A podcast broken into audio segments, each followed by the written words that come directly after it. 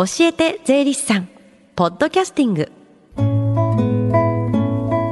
FM 横浜ラブリーデイ近藤沙耶香がお送りしています。教えて税理士さん。このコーナーでは毎週税理士さんをお迎えして、私たちの生活から切っても切り離せない税金についてアドバイスをいただきます。担当は東京地方税理士会岸京子さんです。よろしくお願いします。よろしくお願いします。前回は税制改正大綱についてでしたが、今日はどんなお話でしょうか？はい、今年もいよいよ最終週ですね。そうですね。年が明ければもうすぐ確定申告の時期です。ああ、そうだ。以前このコーナーでも年末調整についてお話ししました、仮払いした税金を年間通して計算し直す仕組みだとお伝えしました、今日はサラリーマンの方でも確定申告が必要な方、あるいは確定申告すると得をする方についてお話しします。はい、これはまあ聞いておくと心の準備ができますよね、はい。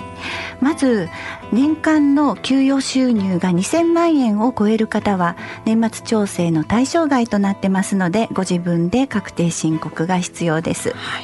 それから、ご自宅ですね、住宅をローンで購入して住宅借入金等特別控除、いわゆるローン控除を受けたい方は1年目は確定申告が必要なんです、2年目以降は年末調整で計算してもらうことができます。お家を買った年は確定申告ということですね、それからメインのお給料の他にアルバイトなどでお給料をもらっている、いわゆる2カ所給与の場合は両方のお給料を足して税金を計算しなくてはなりませんので、確定申告が必要です、ただしメインのお給料で年末調整されていて、それ以外のお給料が20万円未満の場合は確定申告しなくてもいいことになっています。なるほど。学生のアルバイトに注意なんていう回もありましたが、そうですね、アルバイトいろんなところでたくさんしている場合は気をつけた方がいいんですよね。はい、それから確定申告して税金が戻ってくる場合もありますよ。給与の源泉徴収票をもらってみたら、収入金額は103万円いっていないのに源泉徴収されている税金が書いてある場合、これは年末調整されていない可能性がありますので、確定申告できちんと計算すると引かれていた税金分が返ってくる可能性があります。はい。それから医療費控除、寄付金控除などの所得控除を受ける場合です、源泉徴収されていた税金が戻ってきたり、住民税の計算が安くなったりします。なるほど、そういうこともありましたよね。医療費控除の足切り額が10万円って言われているけど、所得によってはもっと低くなるっていう場合もあったんですよね。そうです。沙耶香さん、記憶力素晴らしいです。ありがとうございます。そして所得税ではありませんが、人からお金や物をもらった場合は贈与税の確定申告が必要となります、贈与税の非課税金額は1年あたり110万円ですので、それを超える金額、あるいはそれを超える価値のあるものをもらった場合には贈与税の確定申告をしてください、いろいろあって難しそうですよね。無料相談会などに行って、私は確定申告必要ですかって聞いてもいいんですか？あ、もちろん大丈夫です、確定申告必要か必要でないかわからない場合は相談してください、で無料相談などを利用する場合ですね、どんなものを持っていくと良いかお話ししておきましょう。教えてください。はい、私たち税理士も書類を見て金額を確認しながら、お話を聞きたいと思っています。まず所得を証明するものですね、源泉徴収票。お給料何箇所かある場合は全部のものですね、年金がある場合は年金の源泉徴収票が必要です、年金も何箇所からかもらっている場合はそのすべてお持ちください、健康保険料や年金保険料の支払い額がわかるもの、そして生命保険料控除、地震保険料控除の証明書、寄付金控除の証明書、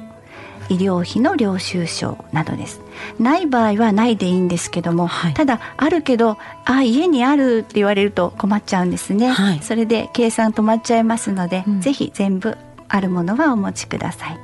い、でローン控除を受ける方は住宅借入金残高証明書、住宅購入時の契約書や住民票や不動産登記情報など、たくさんの書類が必要となるんですが、これは一般の無料相談会では受け付けてない場合が多いですので、税理士に個別に依頼するか税務署へ相談に行ってください。はい、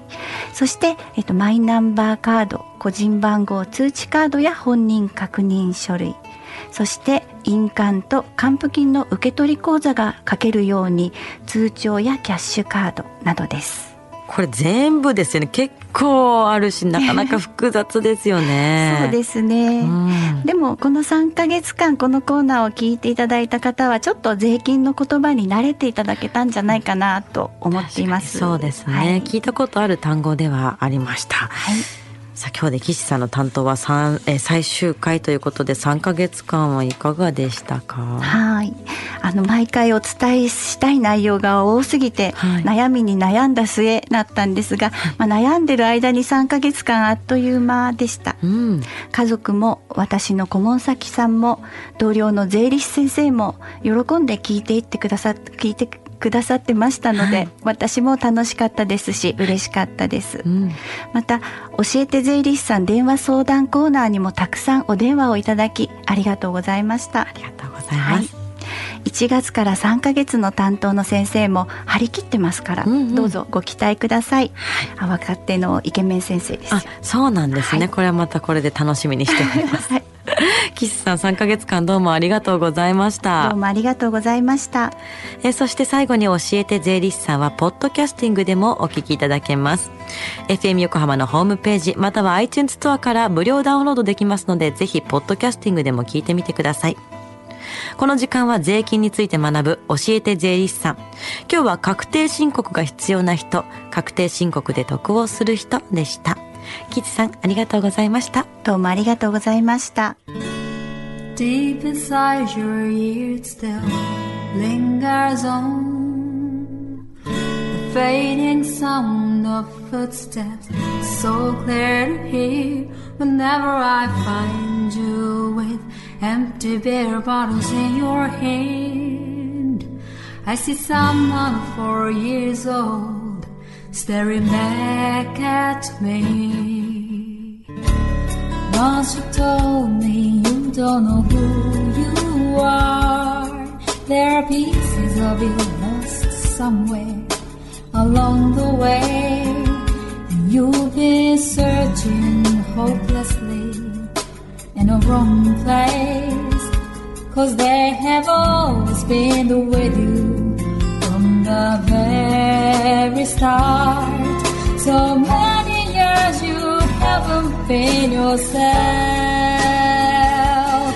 For many years you've struggled with your own shadow, and now you're slowly getting back on your feet.